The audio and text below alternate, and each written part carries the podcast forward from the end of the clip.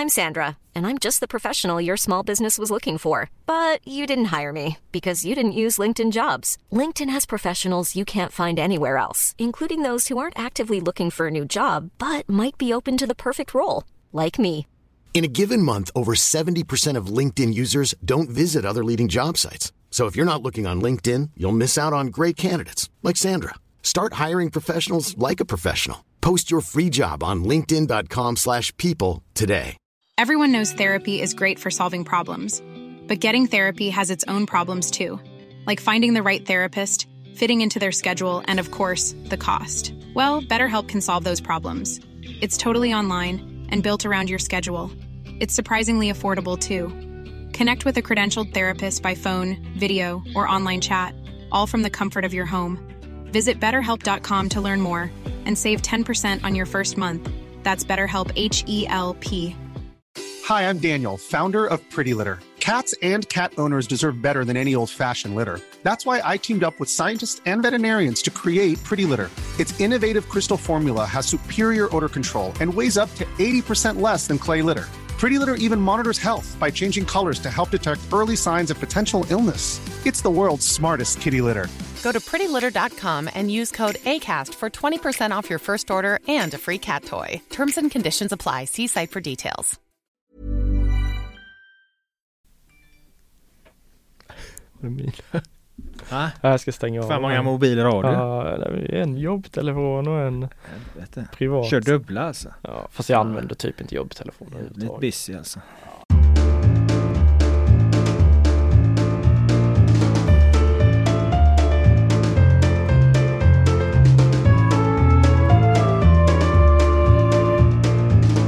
Hej och välkomna till GPs fotbollspodd som fortfarande saknar ett namn. Men jag vi fokuserar på Göteborgsfotbollen i allmänhet och Göteborgsfotbollen i synnerhet. Vi som gör det är jag, Robert Laul och Filip Troler. Idag sitter vi i vår vanliga studio, fjärran Gotia Park Academy, där vi var senast. Givetvis ska vi snacka om BK Häcken och guldstriden ändå, även om det blir utan Alexander Jeremejeff i studion den här gången. Vi ska prata IFK Göteborg, vi ska prata ÖIS, vi ska prata Gais, vi ska prata Utsikten och vi ska prata BK Häcken FF. Eller hur Filip? Jajamensan, fullspäckat. De, några av de andra lagen fick ju, eh, ja de vi fick inte så mycket utrymme förra veckan när vi hade Jeremejeff på besök. Så eh, nu får vi väl gasa på lite där igen. Det tycker jag absolut vi ska göra. Samtidigt går det inte att blunda för Häcken. Fortfarande så leder de ju allsvenskan med åtta omgångar kvar att spela. Dessutom har det ju varit ett val i det här landet. Har du hämtat det ännu? Eh, jo men det har jag väl gjort ändå. Eh, man eh, man eh, följde ju, eller jag följde i alla fall hela dagen, satt klistrad vid tvn och följde spänningen sådär. Eh, eh, man trodde väl att det skulle bli rödgrön seger. Eh, det blev inte så. Eh, ja. Släpp in grisen i kyrkan och den kommer klättra upp på altaret som någon skrev. Men det ser ju i alla fall progressivt ut här i Göteborg. Alltid något att glädja sig åt. Har du någon spaning Filip? Vi ska börja där nämligen. Jo men vi, det har jag väl faktiskt. Jag eh, hade min eh, bror på besök, jag har varit ledig några dagar nu under helgen eh, ska sägas och, och även i början på veckan här, min bror på besök och, och det är mm, ganska mycket Helsingborgs-sympatier, Helsingborgs IF-sympatier i min familj och eh, släkt och sådär. Så vi var på HF mot eh, Blåvitt där när jag var, var ledig och eh, då i halvtid så dök George Morad, eh, fotbollsansvarig i eh, Örgryte IS styrelse, upp eh, i någon slags intervju där på innerplan när Blåvitt möter Helsingborg. Och intressant där är ju att ÖIS spelar alltså match samtidigt som Morad står där i, i, i halvtidsintervju på IFK Göteborg. Så jag hajade till lite där, tänkte vad fan sitter han, kollar han inte han ÖIS eller så? Sen visade det väl sig att det verkar ju vara någon slags, eh, jag hade lite svårt att höra där men det, det var eh, nå- någon form av välgörenhetsprojekt tror jag, och jag vet inte om det är något kopplat till hans civila karriär eller någonting men bara när man ser, vad fan Morad, visst han har spelat i Blåvitt och sådär men det hade känts eh, udda att, att eh, ÖIS fotbollsansvarig dyker upp i en halvtidsintervju på Gamla Ullevi när, när, när ÖIS spelar match samtidigt nere i Trelleborg. Eh, Ja, särskilt när allt det där sammanfaller någonstans. Ja. Viktig match för dem och han dyker upp där. Vad, vad, hur har reaktionerna i, i ÖIS-led varit? Eller eller är det, det folk kanske inte känner till du, det? Jag tror, jag tror faktiskt inte att det är så jäkla många som håller, har, har koll på detta för jag tänker Blåvitt-supportrarna skiter väl lite i att han var där liksom. De lyssnar väl på det här välgörenhetsprojektet sådär. Eh, men ÖISarna hade ju sannolikt då fullt upp med att kolla, kolla sin egen match som var, som du säger, superviktig eh, match mot Trelleborg, en match de förlorade. Det ska vi prata mer om. Men ja, jag studsade till i alla fall när, när Morad eh, dök upp. Ja, kanske du väcker en Öjsbjörn som sover här vid ett jävla liv för ja. Stackars Morad. Sorry George att jag avslöjar det här men ja, så, så, så är det. Jag studsar till i alla fall, då tycker jag det är värt att, att nämna. Ja, det var en, en eh, spaning i, i, ordets rätta bemärkelse i alla fall får man ju säga i och med att du, du, du spanade ju faktiskt att eh, Morad eh, var på eh, fel ställe vid fel tidpunkt. Mm, kan ja. man säga kanske. Bra. Eh, jag har faktiskt också en eh, spaning, eller jag har två, eller så här. Eh, förbundskapten Jan Andersson eh, gjorde ju en intervju med tidningen Offside eh, där han dels öppnade för att riva upp 51 regeln Dels för att minska antalet lag i allsvenskan.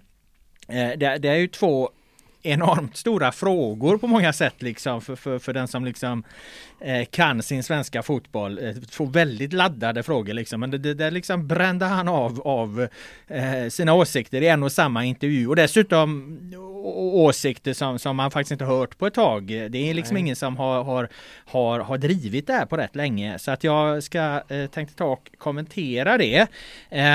Vad gäller för den här 51% regeln då, alltså det är ju ett, ett, ett eh, försvar, eh, en slags grundlag för, för, för, för föreningsdemokratin, liksom att, att eh, företag inte kan äga och, och driva fotbollsklubbar som, som, som det ju görs i England och på många, många andra håll. Va? Jag tycker den är oerhört viktig att bevara den föreningsdemokratiska skyddet där, 51% regeln alltså. Däremot så finns det, det, det Janne pratar om det är ju att han menar på att folk har liksom inte tid, det blir svårt att få bra styrelser eh, för, för folk hinner inte med, det är svårt att engagera kompetenta personer till styrelser eh, och så vidare och så vidare. Det skulle man ju kunna komma runt genom ändå att börja avlöna styrelseledamöter på sätt och vis om man, om man vill liksom höja nivån där. Det vet jag att Håkan Mild har varit inne och, och, och, och pratat om i IFK Göteborg då. Det är väl ingen helt omöjlig tanke liksom. Eh, det man behöver vara lite vaksam över i svensk fotboll kring den här 51 frågan det är ifall det, kommer in, ifall det blir för mycket kriminalitet i och runt eh, fotbollen. Eh, då kan det finnas ett argument för att den här föreningsdemokratin inte klarar att stå emot eh, väldigt, väldigt eh, svårhanterliga krafter. Eh, jag tror att börjar man få in för mycket kriminella kriminell problematik eller vad vi ska kalla det runt fotbollen. Det är ju redan ett problem idag, men skulle det där bli ännu mer då, först då kanske man måste börja fundera på liksom 51 regeln. Men där tycker jag absolut inte att vi är än. Eh, det andra Janne då pratar om här, det är om att minska antalet lag i allsvenskan. Eh, Eh, från 16 idag, tror han pratar om 12 där och den frågan har jag faktiskt funderat eh, själv lite på här. Jag har varit en liksom varm anhängare av eh, 16-lagsserien. Men om Sverige inte på sikt här kommer kunna ta fler platser i den tredje Europaligan som har bildats nu i ECL. Då tror jag att man måste börja fundera på en, en, en minskning för att om, om om, om, om eh, svensk fotboll inte hänger med i det tåget nu när det går att hämta pengar via den här tredje ligan utan sjunker ännu mer, då blir det problematiskt på många sätt för, för svensk fotboll att eh, hävda sig i den här konkurrensen. Nu knep ju Djurgården i år en plats eh, i ECL vid sidan av Malmö då som nästan alltid spelar i Europa. Och då får vi se om det är början på en, en trend eller om man faktiskt får börja överväga en, en eh, 12-lagsliga. Men, men jag hoppas och tror ändå att Djurgården, att det kan vara början på en trend där att våra svenska lag, även med en 16-lagsliga, klarar att ta de här eh, eh, platserna i, i ECL, då den tredje Europaligan. För det är, det är avgörande skulle jag säga. Sen finns det en aspekt till av det här och det är att så länge nykomlingarna hänger med i 16-seriesystemet, så länge liksom inte varje nykomling som kommer upp varje år blir en slagpåse, då finns det ju underlag för, en, en eh, för 16 lag. Men i år du får rätta mig om jag har fel här. I år har det jävlar mig varit lite tveksam kvalitet här. Det är väl Värnamo som har något att, att komma med. Men annars tycker jag liksom att, att Sundsvall har ju varit katastrof och Helsingborg har heller liksom inte varit något vidare. Eh, men, men, men, men det är liksom ingen ko på isen riktigt där. Men det får inte bli så att varje år de lagen som kommer upp blir slagpåsar och bakar rakt ut. För då finns inga argument kvar för ett 16-serie. Det var en jävla lång utläggning det här Robert Laul. vad, vad klockar vi in på? 10 minuter eller någonting? Ja vi, ska se. ja, vi har pratat i 10 minuter exakt här ungefär sedan vi började. Men ja, nej, det var, nog, det var nog bara drygt fem. Ja, ja, ja. ja det var...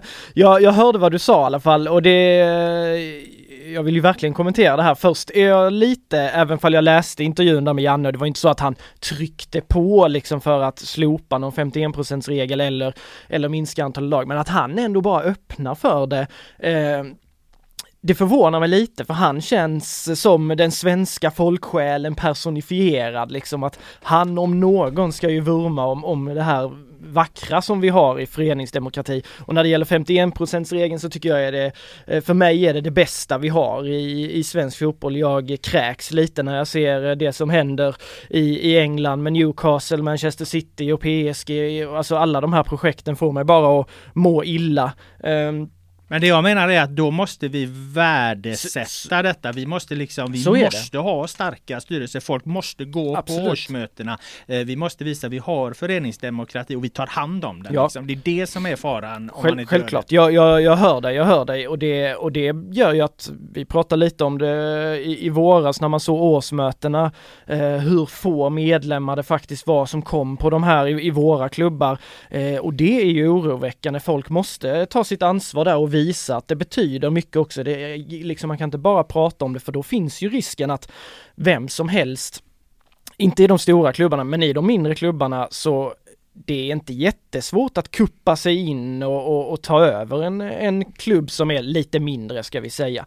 Eh, och, och, det är naturligtvis oroväckande så det handlar ju om eh, att alla som är medlemmar i, i, en fotbollsförening eller i en annan förening och som värdesätter det måste ju också, alltså där landar det ju ett individansvar att bryr jag mig om detta och att vi ska kunna värna om detta, då måste jag också ta mitt ansvar och visa att ja men man älskar sin klubb och då går man på de här mötena, man engagerar sig. Eh, det där med avlönade styrelser, det är väl eh, det är väl ett, en sån grej som jag håller med dig om att det skulle kanske kunna vara en väg för att stärka, stärka denna sidan så att säga, den, den goda, goda sidan om man får säga det så. Mm. Eh, men ja, förhoppningen, eh, jag tycker vi är långt därifrån att det är liksom som du säger, det är ingen ko på isen när det gäller den, den saken. Men, men det är klart att man måste ha det med sig för det är ändå lite oroväckande. Det finns mycket skit runt, eh, runt fotbollen, e, elaka element på, på olika sätt och vis. Och då gäller det att de goda krafterna håller ihop. När det gäller 16-lagsserien så, eh, jag sitter här och bara skakar på huvudet när ni snackar om era jävla 10-lagsserie. eh, det, är, det är det sista jag vill ha. Jag tycker, jag är ju snarare kanske en av de som förespråkar att vi kanske skulle utöka till 18 eh, lag. Eh, jag tycker det är otroligt härligt när, när stora delar eh, av fotbollssverige kan få ta del av det finaste vi har och att eh, var, lag som Varberg, Värnamo, Degerfors, Mjällby, att deras drömmar kan bli sanna eh, i en tiolagsserie så existerar, tror inte jag på sikt i alla fall, så existerar inte de drömmarna längre för då kommer det bli de stora klubbarna och där är vi ändå, det är typ tio stora klubbar i Sverige, Stockholmsklubbarna, Göteborg, Häcken, Malmö, Elfsborg, Norrköping, Helsingborg kanske och så något till. Mm. Sen så är det de som kommer köra där och så kommer det, nej jag tycker det vore bara tråkigt och jag tycker inte heller att det finns fog för det. Fan Varberg slår AIK i den här omgången med 2-0. Helsingborg som då ligger näst sist slår Blåvitt borta. Eh, Värnamo har lyckats ta skalper borta mot Stockholmslagen. Alltså hade vi haft en liga som du säger där, där nykomlingarna är skit, Sundsvall har varit skit i år och de, de är liksom ett, ett exempel som man inte vill se så mycket av. Men i år har, näst, har ju nykomlingarna varit svagare va? Så, så är det, absolut, det är de har varit svagare. Och, eh, jag menar inte att man ska riva upp något, jag säger bara att, att den tendensen får inte år efter år eh, fortsätta liksom. För då, det, det är liksom någonstans det som avgör om det finns, vad det finns ett underlag för skulle jag säga. Det är, är det, det, är hur, hur, hur levande eh, det blir. Inte bara att de kommer upp, det måste också gå liksom att etablera sig. Och jag menar, vi har ju mängder av exempel på det de senaste åren så det är ju inget problem Nej, idag. Degerfors, Mjällby, ja, alltså Varberg, du, Varberg. du, nämner de här liksom att, att det, det, har ju skett en, en, en, en eh, förändring men, men stopp tappa det liksom så Mm. bör, man, ju- bör Mm. man ju fundera på det. Men det kan ju också vara, vara ett, ett, ett, ett, eh, man kan ju vända på det och man kan ju se det som att ja, fan, det här lag efter lag etablerar sig. Vi har nya lag som har etablerat sig Mm. på senare år. Då kanske man ska utöka till 18 istället. Alltså, jag menar den, Ja, då får vi den- fler matcher, ja, det ja, blir större den- ekonomi i det. Ja, den, de frågorna om, om, om antalet, de, det, det, det är ju ett ständ, den lever ju ständigt Ja. så att säga. Och sen så har du ju, det är ju trots allt bara sedan 2008 man ändrade till 16 lag så att eh, man ska ju inte hålla på att ändra hela jävla Nej, det tiden, tycker inte jag heller. Alltså, nu, jag- nu får det ju vara så här ett tag kan man ju säga. Men skulle vi få fem år av att, att de tre sista åker ur varje gång, då får man kanske börja Mm. fundera på det. Sen tycker jag det handlar lite också om att eh, ja, men titta på helheten, hur superettan, hur ser det ut där nere? Vad händer om man skulle göra 18 lag i, i allsvenskan? Då kanske man eh, ur liksom holkar den lite, att kvaliteten blir sämre på den och där behövs också några större klubbar för att hålla intresset vid liv. Det får inte bli en liksom lingonkänsla på den, eh, den serien. Gör du 12 lag dock, då stärker du superettan. Så är det, då, då stärker du superettan. Men jag tycker 12 lag, och då så har vi 12 lag, ja då är det 22 matcher om alla ska möta alla eh, en gång. 22 matcher är alldeles för få Mm. Absolut, men då pratar man, Och- där är ju tanken att det ska vara, vara då tre gånger ja, då ska alla man Danmark. slänga, ja precis, och då mår vi illa igen liksom, för det vill vi inte ha, det här udda, utan det ska vara, gå jämnt ut. Hade man haft eh, 18 lag istället, då har vi 17, 17 och så har vi 34 matcher och då liknar vi ju verkligen de internationella ligorna, mer matcher och, och större ekonomi i serien sådär. Det, ja, men eh, 16 är, alltså 16 är bra tycker jag verkligen, men jag skulle hellre gå åt 18 än åt någon jävla 10 eller 12. Hmm?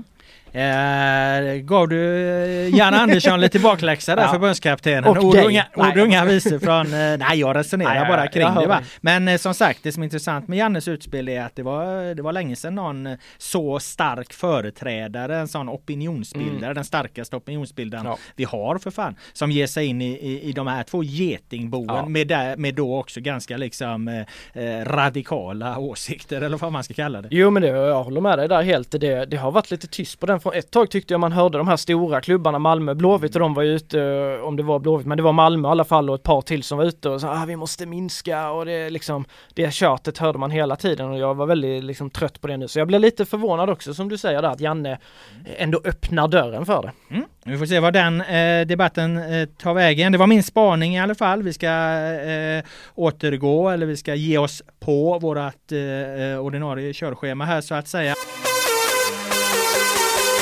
Vi ska börja, inte med guldstriden den här gången, men med IFK Göteborg. Du var ju som sagt på plats. Du nämnde det, förlusten eh, 1-3 mot Helsingborg på Gamla Ullevi. Och jag tänker lite så här, förstår du vad jag menar när jag säger var det, är det bara jag som inte blev särskilt förvånad över detta?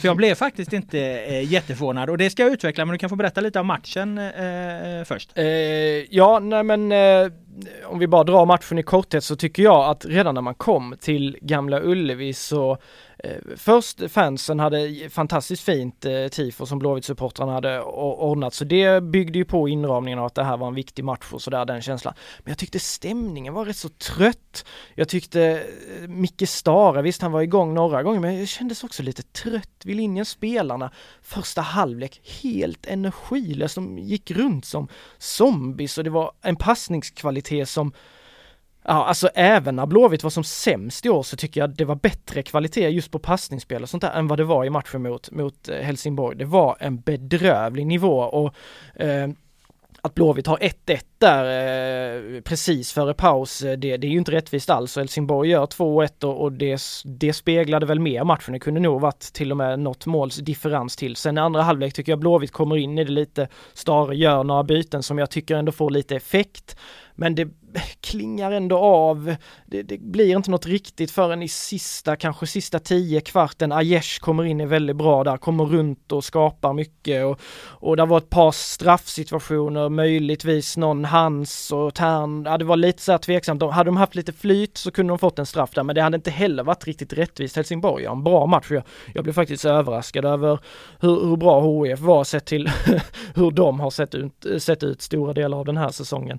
Eh, så, eh, men ett riktigt låg, eh, alltså bottennapp från Blåvitts sida och som sagt, jag tyckte det kändes, ah, jag tyckte det kändes avslaget helt och hållet.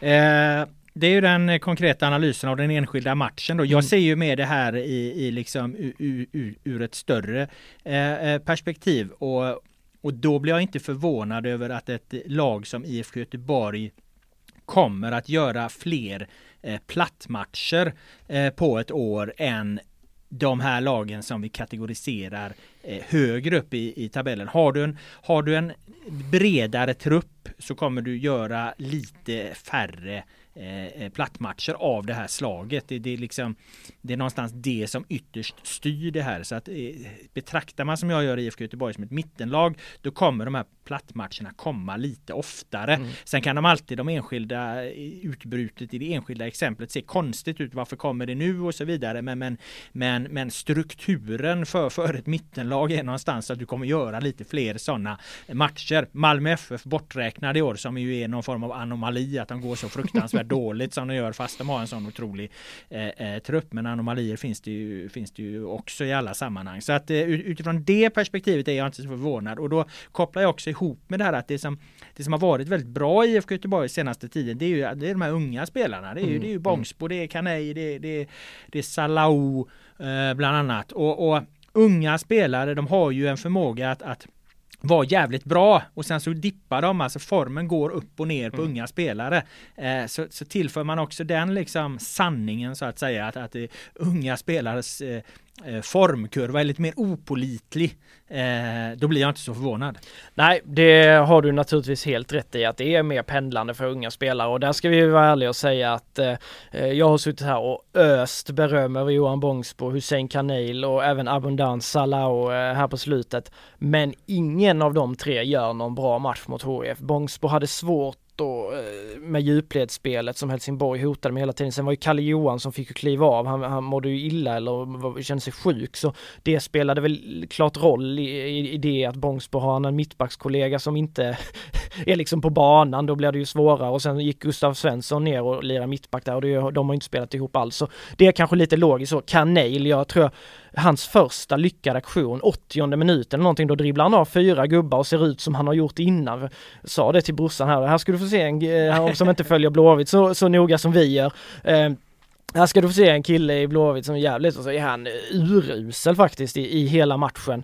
Eh, och Salao gjorde första tre, fem eh, liksom aktioner han har i matchen också så här helt tappar boll och är helt borta. Men det är som du säger, det är ju inte konstigt. Eh, yngre spelare, det pendlar så och de kommer göra bra matcher här framöver. Det är jag alldeles övertygad om.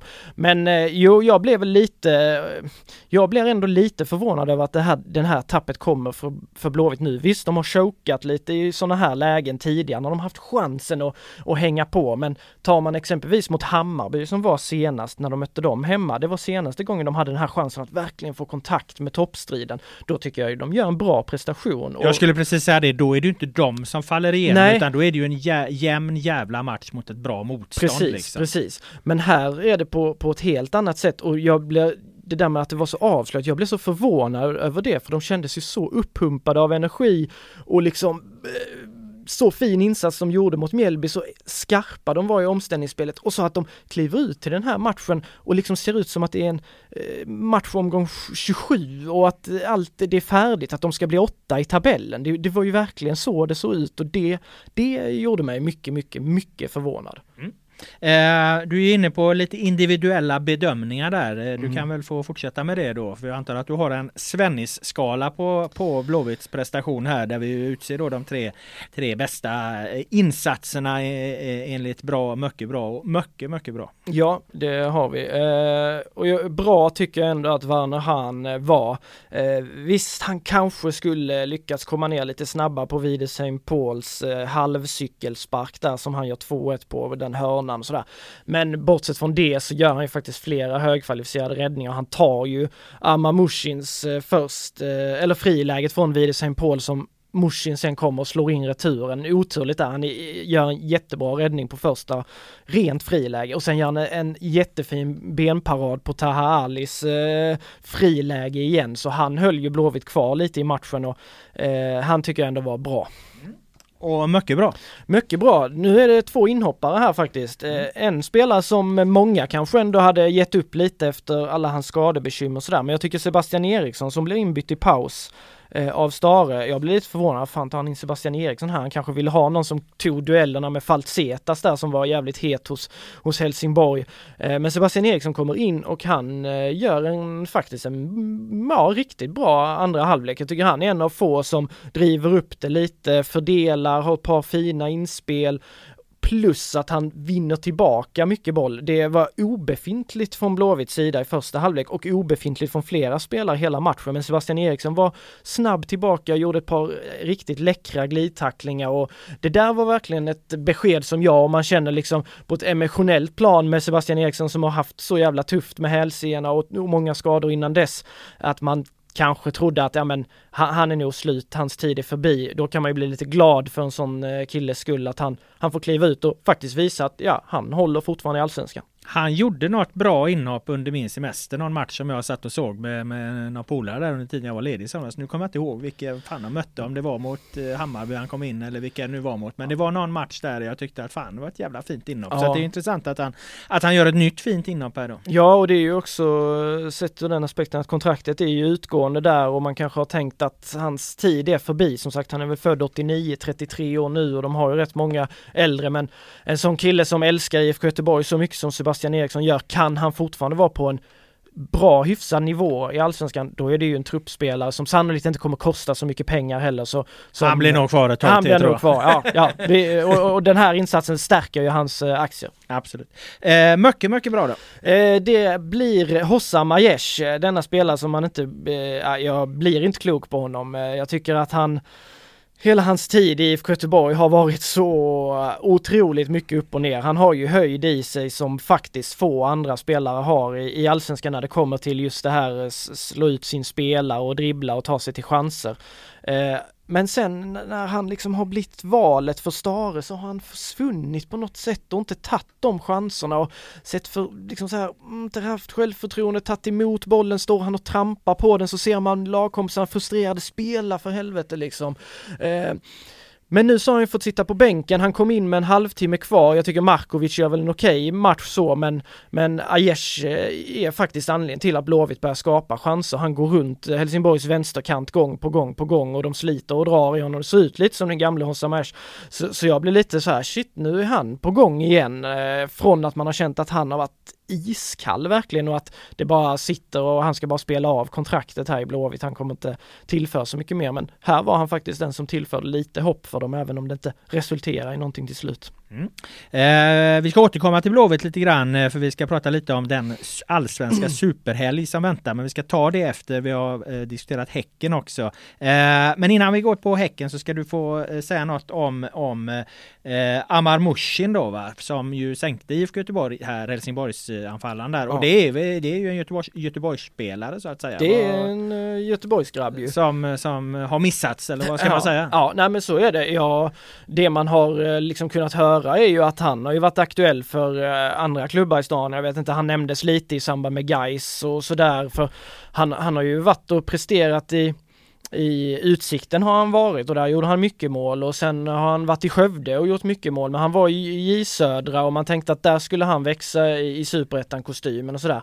Funkar inte riktigt för honom där, blev utlånad till Skövde i division 1, gjorde massa mål och då tänkte man så här, ja här har vi en spelare som kanske ÖIS eller Gais eller någon skulle, eller Utsikten igen skulle hugga på inför årets superetta. Så går han till AFC Eskilstuna, gör supersuccé där, gjorde väl 12, 13, 14 mål för dem här i, i superettan och sen snappar HF upp han och han gjorde väl två baljor mot Värnamo i matchen innan den här. Ja, och innan det gjorde han massa mål i kuppen för Ja, massa alltså, mål i kuppen och han var nära på att göra hattrick mot ja. Värnamo och nu så mot Blåvitt tycker jag faktiskt att han är Eh, det var många i Helsingborg, Thomas Rogne, gamle Blåvittbacken var väldigt bra men annars tycker jag nästan att Mushin var den som var vassast. Otroligt bra i pressspelet och det här rivig som fan i djupled, alltså inte kanske den allra snabbaste men så jävla jobbig för Bångsbo och, och, gänget där bak. Eh, jag tyckte han gjorde en formidabel insats och man blir alltid lite så här, lyfter på ögonbrynen lite när de här eh, eh, killarna från stan inte, inte är kvar i stan utan gör succé på annat håll. Mm.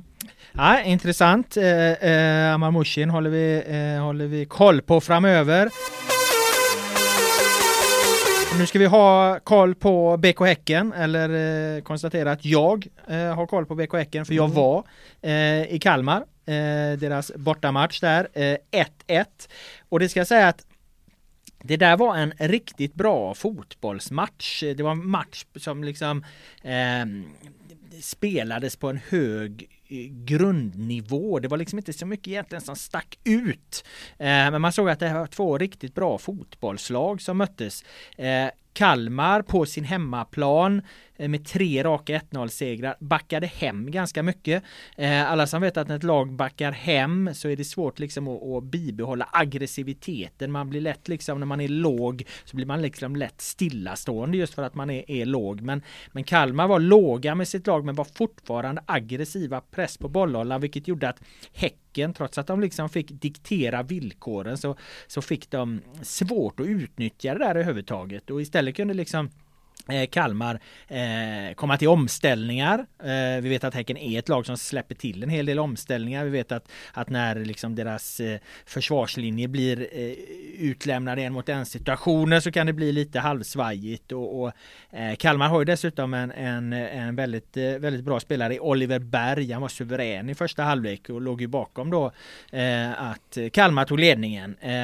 Sen, sen ändrade Häcken en hel del i andra halvlek. De var mycket mer konsekventa i att anfalla på, eh, på kanterna. Eh, de liksom Sadik tryckte på, in med bollen, det gick inte in med bollen igen och så liksom nötte de matade det och det fick de ju då eh, mycket bättre utdelning för. Sen kom Kalmar visserligen tillbaka efter två smarta byten av Rydström och, och, och eh, pressade ju Häcken mot slutet av matchen då. Så att det här var liksom helt enkelt en, en, en bra fotbollsmatch mellan två bra fotbollslag som, som ganska logiskt eh, eh slutade 1-1. Annars är det ju lätt att tänka att okej, okay, nu har Häcken inte vunnit på två matcher.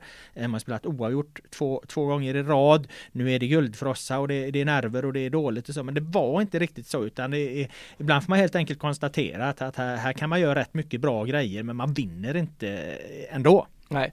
Och jag skulle ju säga, jag, man är väl inte förvånad över att det blir en fin fotbollsmatch men när man tänker på hur Häcken har spelat i år och Kalmar alltid trevliga att titta på och framförallt där på Guldfågeln väldigt starka.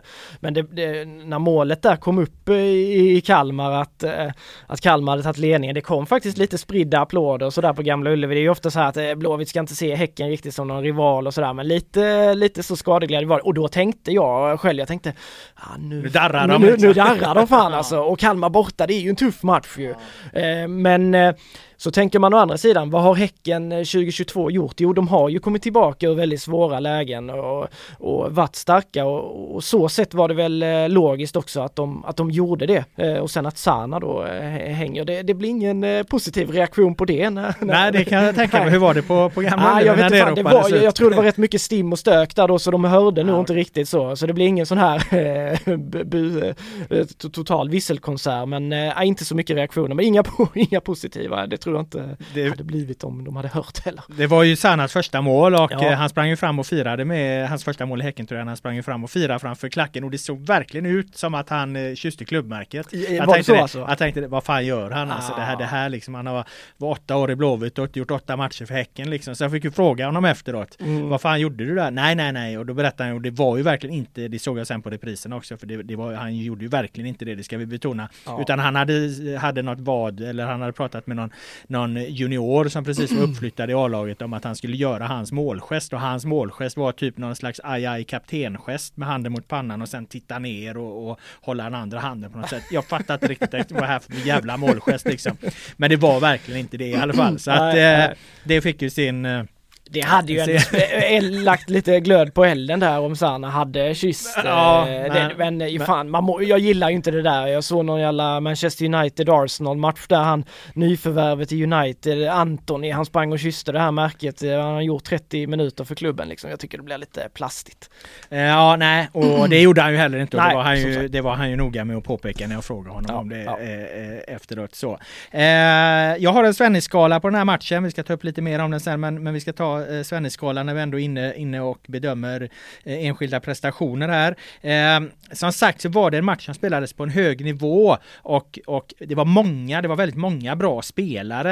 Eh, men jag skulle säga, snarare säga än att, att någon hade ett plus och någon hade fem, fem fyrar eh, så, så var det snarare liksom att alla låg någonstans kanske på, på starka tre, en stark trea. Så att eh, det är lite svårt att bryta ut de enskilda för att de, de skilde sig inte så mycket åt. Men jag tycker i alla fall att eh, eh, Even Hovland, eh, eftersom Häcken de blev utlämnade till de här omställningarna, eh, var den, den i backlinjen som hade absolut minst problem med att hantera när han försattes i svåra eh, situationer. Hans eh, kompanjoner där bak hade lite större eh, problem med försvarsspelet så att Hovland får bra Eh, sen då eh, såklart Tobias Sana, han ger mycket bra.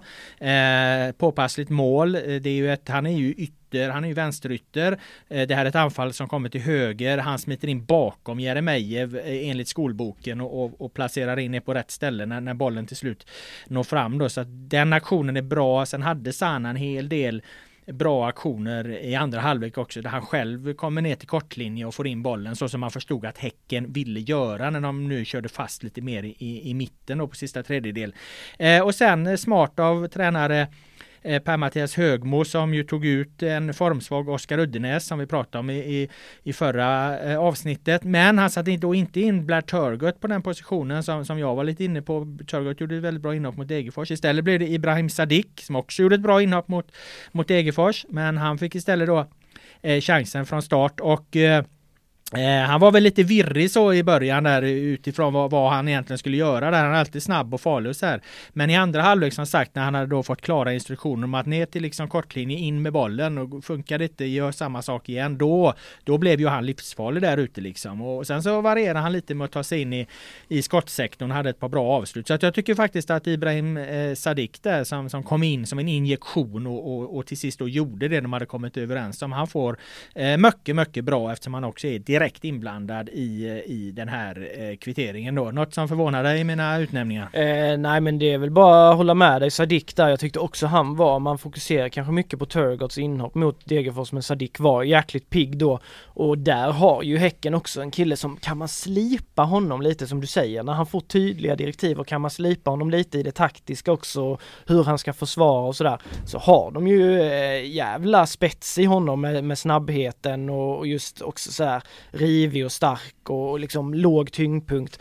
Eh, och jag tycker väl bara så här, utan att ha sett den här matchen då, eh, så tycker jag det är helt rätt också att, han, att Högmo gör det här eh, valet att Uddenäs i alla fall får stå till sidan. För efter att han gjorde det här hattricket och så tidigare i somras så har han inte riktigt stått och känna igen. Han har tappat lite fart på vägen och eh, vissa tränar ju väldigt så att man ska hålla, hålla fast, hålla fast, hålla fast. Men här tycker jag, ja det är ju bara eh, plus i kanten för Högmo för att han, han gör det draget som visar sig falla väl ut och när det gäller Hovland så tycker jag att hela säsongen. Han är den spelaren i den backlinjen som oavsett vem mer som spelar backlinjen så tycker jag han är klart bäst en mot en och, och det där är viktigt för Häcken att ha någon som är väldigt solid där i det. Mm, nu är ju Johan Hammar då avstängd i, i Häckens nästa match mot Hammarby. Han fick ju sitt eh, tredje gula kort där så då kommer väl Tebo in bredvid mm. eh, Hovland så då blir det ju ännu större ansvar på Hovland att hålla ihop det där. Några andra spaningar från det här då. Eh, det var Häckens elfte bortamatch i år utan förlust. Mm.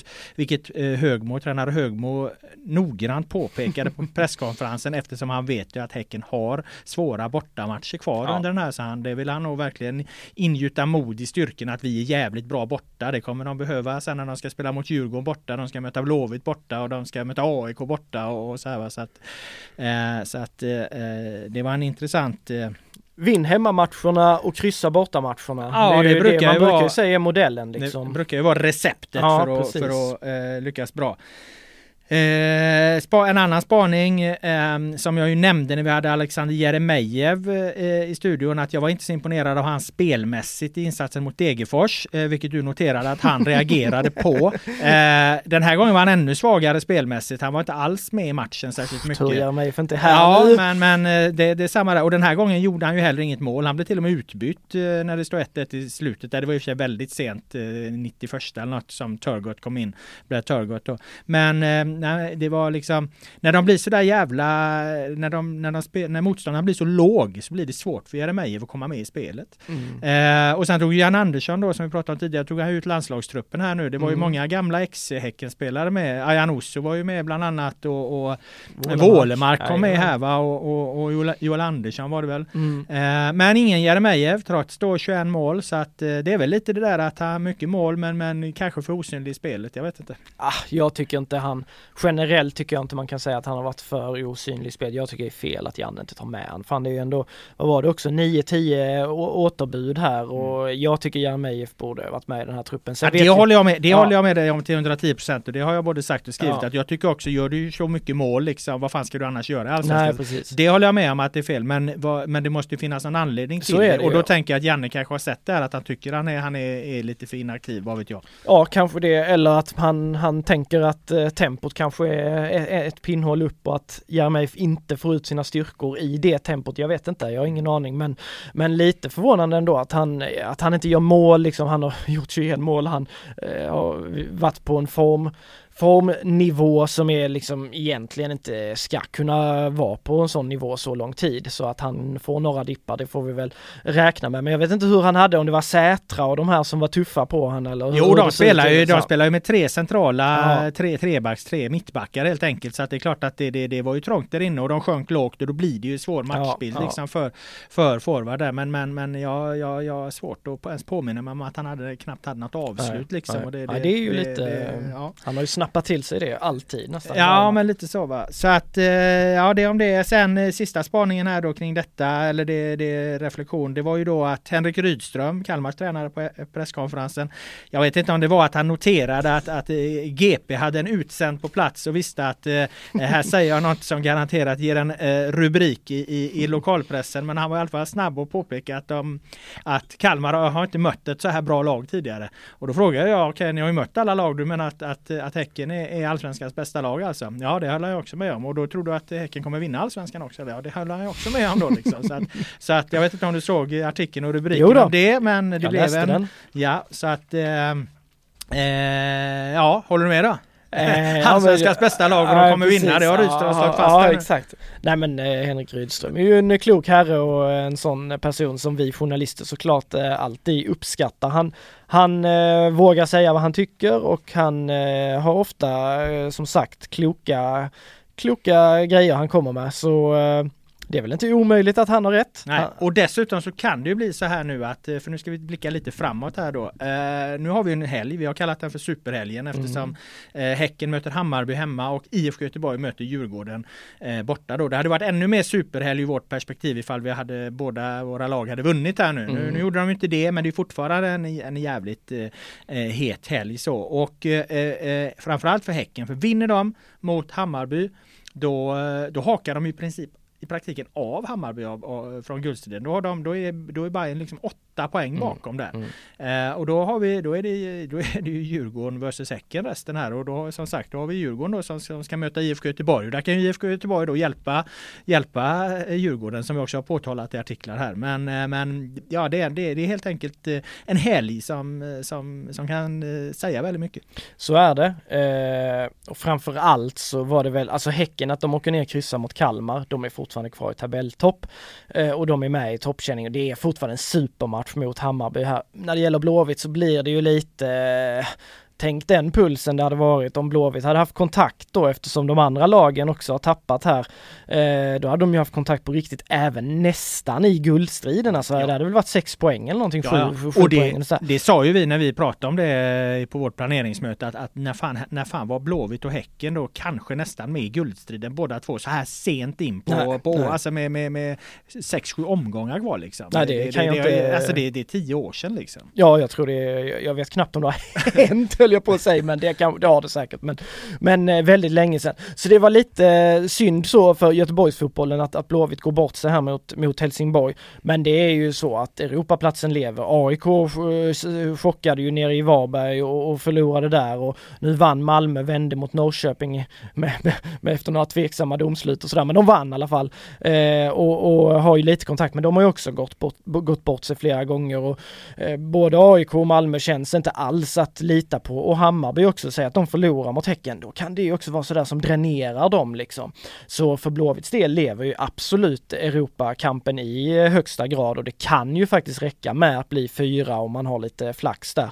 Eh, så det är ju såklart två, två eh, jätteheta matcher och Häcken-Hammarby sticker ju naturligtvis ut ändå liksom. Häcken kan, kan hänga av Bayern och faktiskt ta ett jättekliv mot, mm. mot guldet lite beroende på hur det går för Djurgården också. Ja och eh, eh, nu är det ju liksom såklart eh, en jävla grej att ta sitt första historiska SM-guld men, men bara den, den om de skulle vinna här nu, hänga av Hammarby Eh, alltså då har de ju nästan säkrat en Europaplats. Så det är ju någonstans, ja. det är ju det i normalt sett det absolut viktigaste för klubbarna. Att man får chansen att, komma ut i Europa. Och så, så, så att, eh, man ska inte bara stirra på guldet utan man ska också stirra på bety- eller ta upp betydelsen för, för Häcken att, att i praktiken säkra en mm, Europaplats. Mm, mm, mm. Eh, via där då. Eh, jag tittade även på Stockholmsderbyt i helgen 0-0 eh, mellan mm. Hammarby och Djurgården där och det var ju långt ifrån någon sprudlande tillställning så att de imponerar väl inte jättemycket. Jag tyckte det var intressant efteråt då för då fick ju Kim Bergstrand, vi brukar ju skälla på honom när han, han säger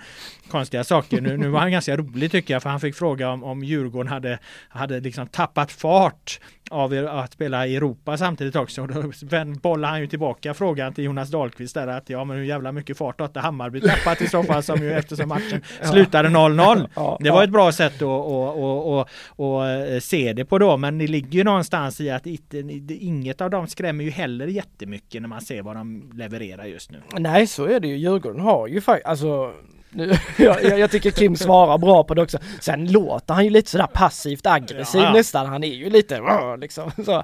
Men, men jag tycker ändå det är, det är bra, bra svarat på den, på den frågan faktiskt. Men Djurgården, det är, nu är de i Europa men det har ju det tar ju, det tär ju liksom på, på truppen och Edvardsen var avstängd här eh, och Ekdal gick väl av, eh, ska, alltså så här, de har inte lyst no alltså egentligen det är inte någon som riktigt har lyst, lyst om vi bara tittar till de sista omgångarna här utan det känns lite som att det inte är någon som riktigt tar initiativet här så eh, men Häcken ligger ju fortfarande i, i pole position får vi väl säga. Ja, och eh, vi kan väl avsluta det här segmentet med just det att det är ju trots att Häcken nu sen jag började jobba igen här och har liksom inte har vunnit och spelat två raka oavgjorda mot Degerfors och eh, eh, Kalmar bara fått två poäng på de här två matcherna så har de ett otroligt bra läge. Särskilt om de då vinner mot Hammarby mm. på lördag. Tror du de gör det då?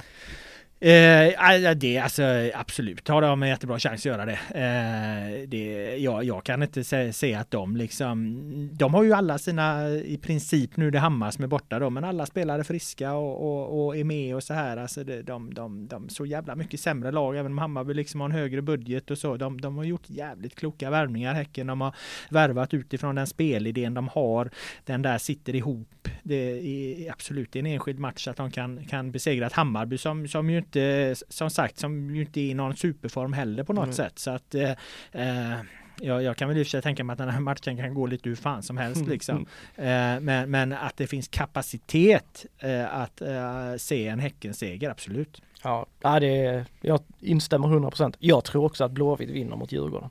Alltså, vad, vad, vad? Nej, jag vet inte, jag har bara jag tycker, jag, de har tappat lite fart. Säg att Ekdal blir borta. Jag läste också att Wikheim som har varit mm. stekhet under sommaren, att han också hade något skadekall nu. Ja, och, och så de, spelar de i Europa nu. Och så spelar de i Europa nu.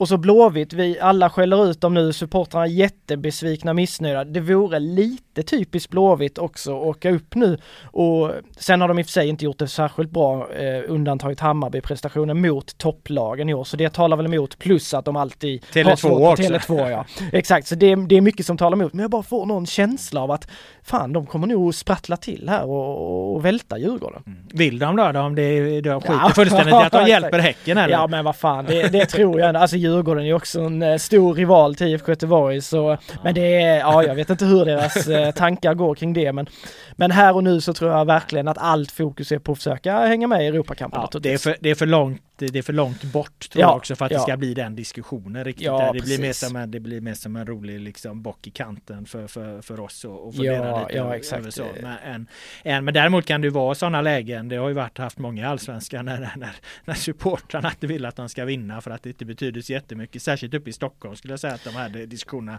dyker upp om, om, om Djurgården kan hjälpa AIK då, då, då vill ju supportrarna en sak och spelarna vill en annan. Liksom. Ja det brukar bli så. Man minns ju också eh, Malmö FF FF Norrköping sista omgången 2015, Blåvitt spelar här ja, mot Rosenberg Kalmar. tog armbågen ja, efter tio. Ja, lite så här. Mm, och, och, publiken var inte jättemissnöjd med att han gjorde det så ja. ja, vi får se. Det kommer säkerligen bli mer, mer sånt spekulerande ju närmare slutet vi kommer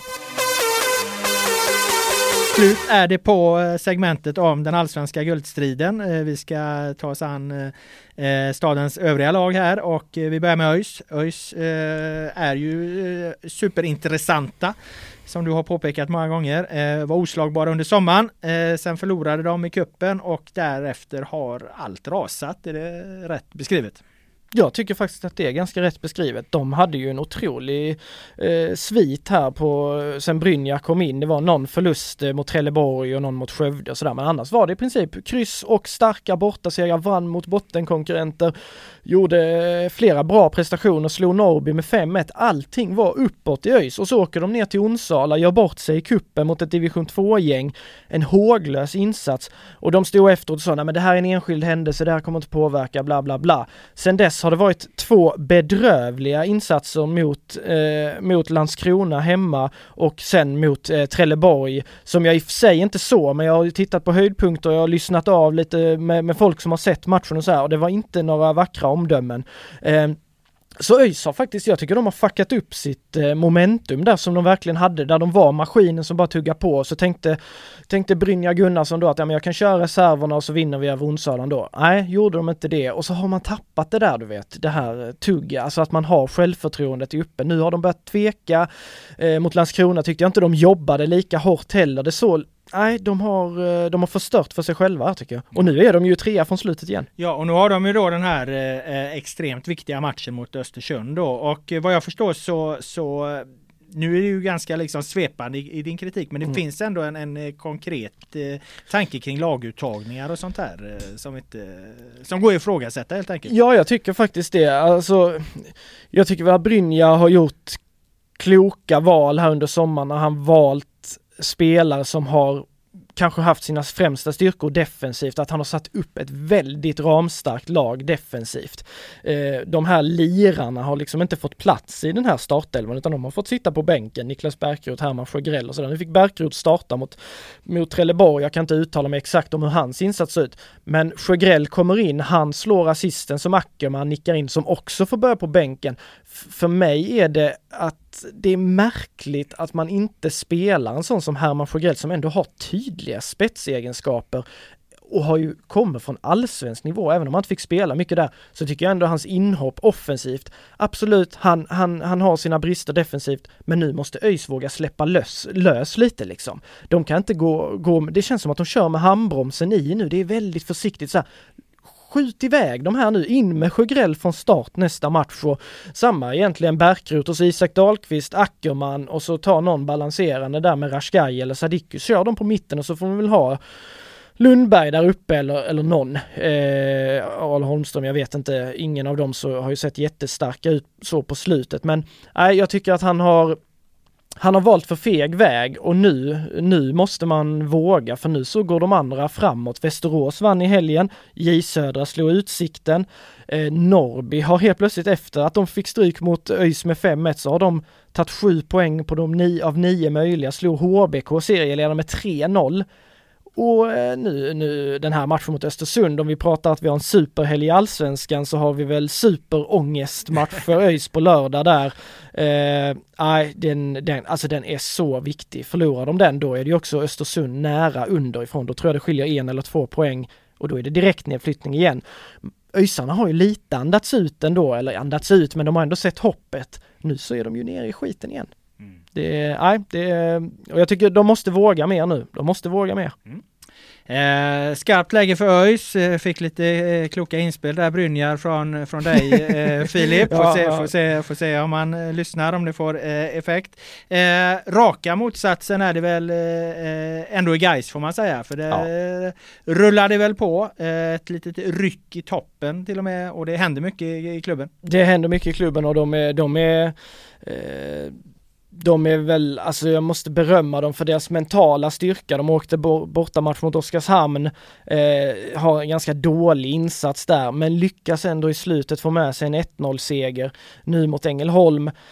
hamnar i tidigt underläge, sen så gör Julius Lindberg 1-1 eh, på skickligt, får in den ur snäv vinkel och sen får de en utvisning 75 minuten för att avsluta matchen med en man kort och där ser man ju, ah, det var inte någon superprestation även om de vinner insatsen, mm, statistiken med 19-4 i avslut, 10-0 i hörnor så var det ändå så här, ska du avsluta en match på hemmaplan där med en man kort och med det trycket det är på Gaisan också, det kan mycket väl att du fipplar bort det. Men de är urstarka på Gamla Ullevi i, i år, de har inte förlorat där än, väldigt svårslagna och eh, i slutet så petar Michael Cargbo in eh, 2-1 målet också som skjuter då Gais eh, till eh, befäst serieledning. Nu har de åtta poäng poäng ner till Falkenberg som eh, sjabblade lite i sin match mot Olympic tror jag och eh, kryssade där. De ska ju mötas den 15 oktober, då är det väl tre, fyra omgångar kvar. Det kommer ju avgöra tror jag hur utgången blir på ettan södra. Men Gais har satt sig i ett eh, jäkligt bra läge där nu. Med åtta poäng, det kan inte ens Gais eh, sjabbla bort eller på att säga. Eller det kanske är precis det de kan. Ja, det är väl eh, det de kan kanske. Men jag har ju suttit här och slått fast eh, några gånger att de, de är säkrade. De kommer okay. gå upp i superettan och det man har väl skakat lite lite och det har skakat lite där men eh, det finns fortfarande ingen anledning att, eh, att ompröva det, det, den, den spårdomen så att säga. Nej.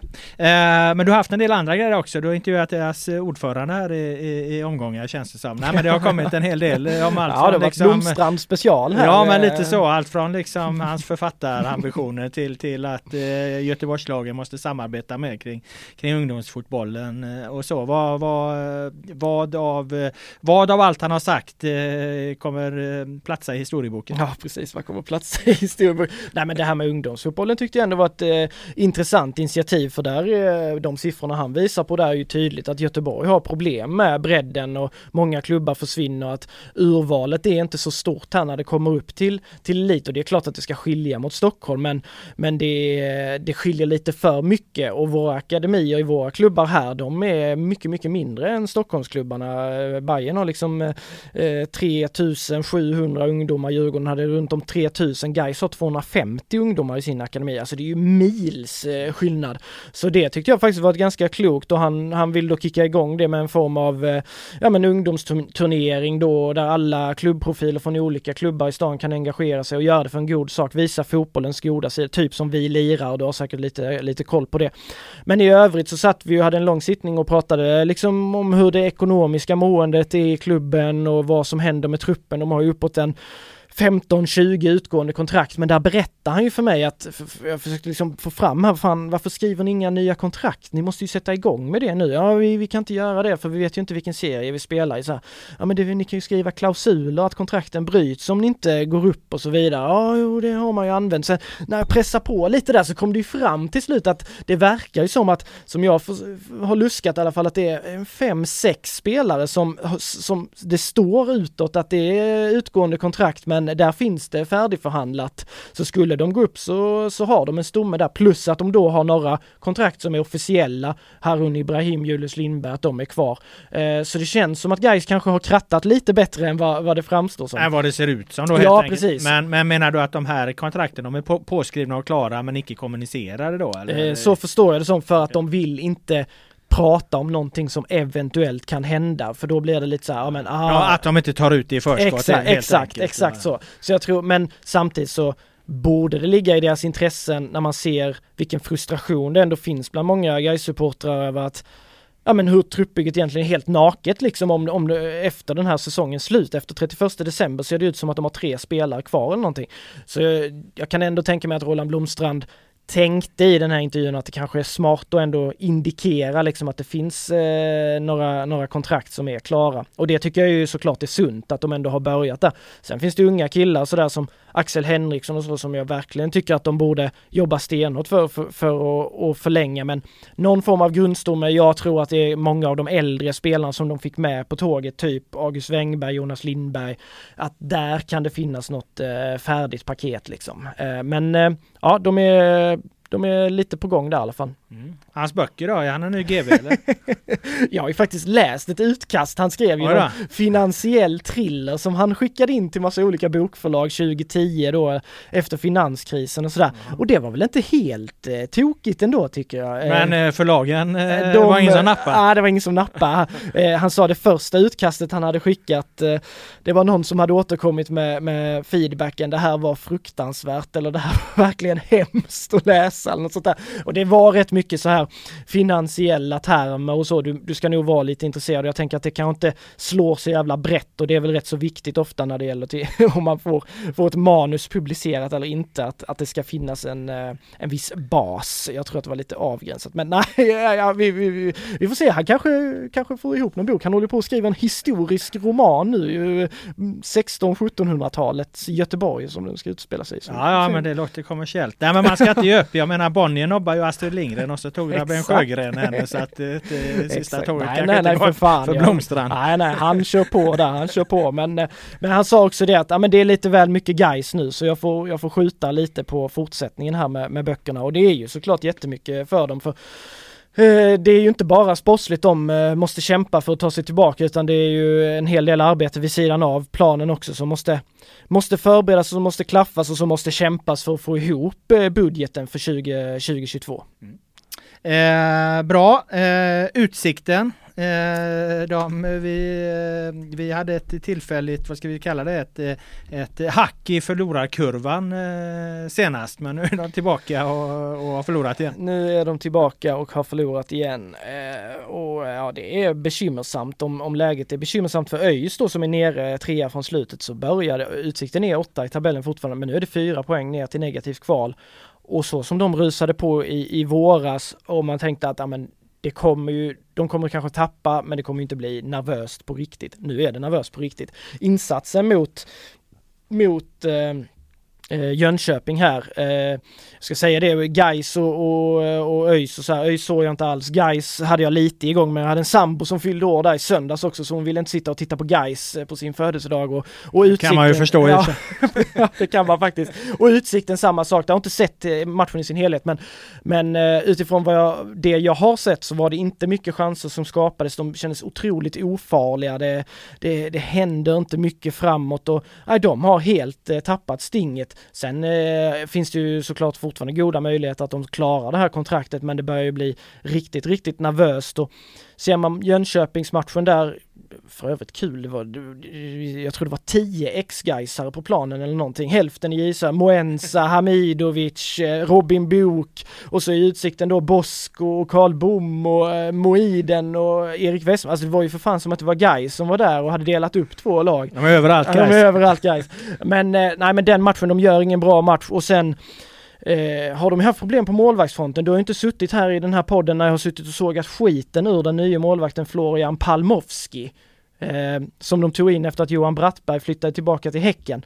Eh, de har Nej, jag, jag, ser det fortfarande som en stor anledning till att det har kollapsat så är att de har inte fått ihop det på målvaktsfronten. Nu har Palmovski varit petad två matcher i rad. Georgievski har spelat istället. Palmovski satt inte ens på bänken nu senast utan där satt eh, ska se vad han heter, Albin Bishop tror jag. Så, och det stod ingenting på Utsiktens hemsida om att han var skadad eller någonting. Så jag tror Bosko har fått nog av Palmoski precis oh, som jag har fått nog av Palmoski. Men, men hur kan de gå bort sig så jävla mycket i rekryteringen? Det får du fråga Magnus Persson. Ja. Nej men jag det, det, ja, okay. som jag fattade det, så... Det är spanska armadan som har skickat hit honom. Jag alltså. tror det är de som har skött scoutingen på den gubben. Eh, som jag förstod det på Bosko så var inte han särskilt involverad i de här värvningarna som skedde i somras där Palmovski och två lånspelare från Veles kom. Det är vad de har förstärkt med liksom.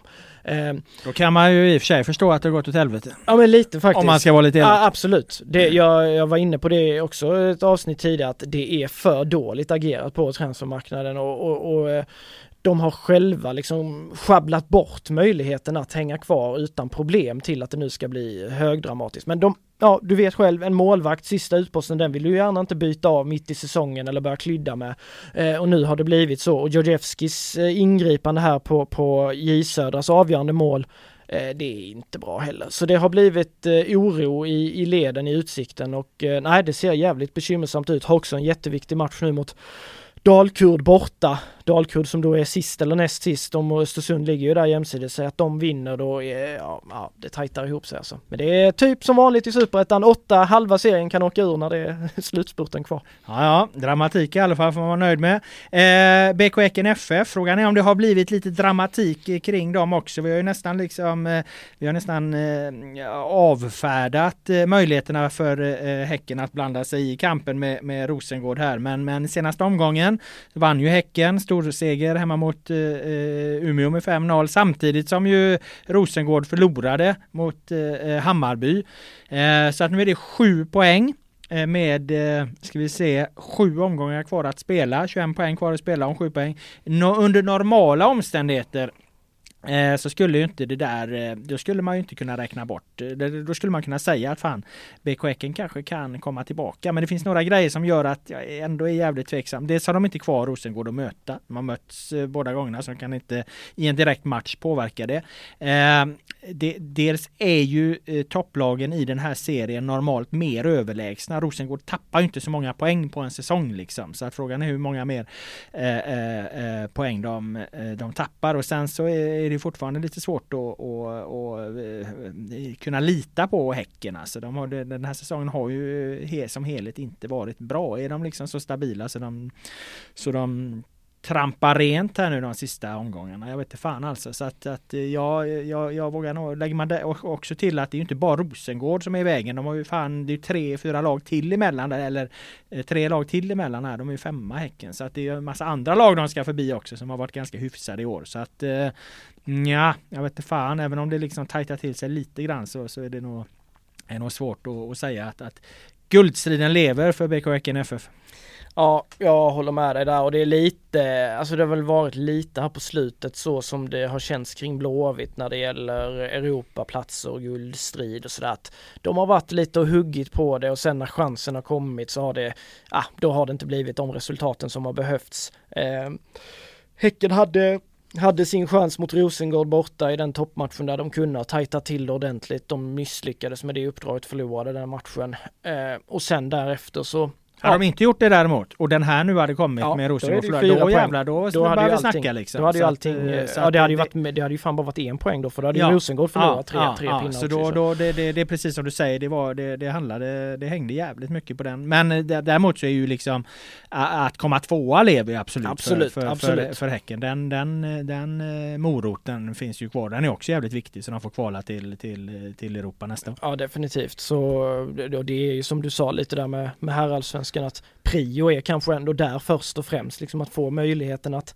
att komma ut i Europa och där, eh, där finns alla, alla chanser. Sen är det ju intressant här med Champions League-kval och sådär också hur, hur det kommer värderas och så också. Men eh, ja, klar seger nu mot Umeå, ja, 5-0. Och, och Hammarlund, eh, eh, rejäl målform får man säga, gjorde tre mål, har väl gjort nu sex totalt om jag inte räknade fel. Så att eh, hon, hon har efter sina, eh, sin svåra skadeproblematik och en, en eh, ganska lång startsträcka efter den börjat komma igång på allvar. Sen hade du noterat att de hade en fin publiksiffra också. Ja, den var på över 1200 eller någonting och det är väl över snittet för damallsvenskan och det är över Häckens snitt också med ett par, tre, 400 personer tror jag.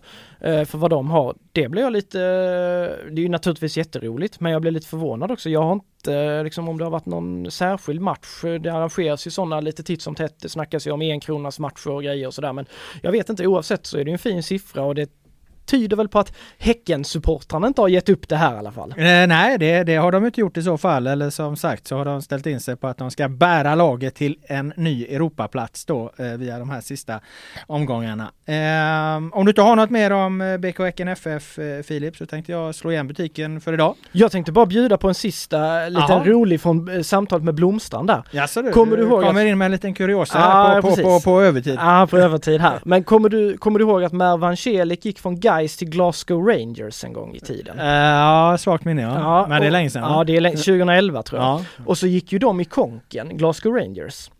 Nu har Guys fått 30 000 spänn för, för, den övergången, tydligen ganska nyligen. Om det var i fjol eller i år så hade det kommit in på kontot från det här konkursboet så hade det landat 30 000 kronor på Guys konto. Uh, men då var det, hoppas jag, inte hela övergångssumman så de släppte tror, honom för 30 000 jag, jag, jag till tror, Glasgow jag tror eh, det, det, var säkert, men, men ändå intressant. Så lång tid efter så dundrade in lite pengar för, för något som hände för så jävla länge sedan. Ja, det var, det var en intressant eh, kuriosa som sagt. Eh, gratulerar vi guys till tillskottet i, i kassan och ja. tackar alla som eh, eh, har lyssnat och jag tackar dig Filip för din eh, som vanligt eh, genomstabila medverkan. Eh, podden utan namn är tillbaka nästa vecka. Ha det bra så länge!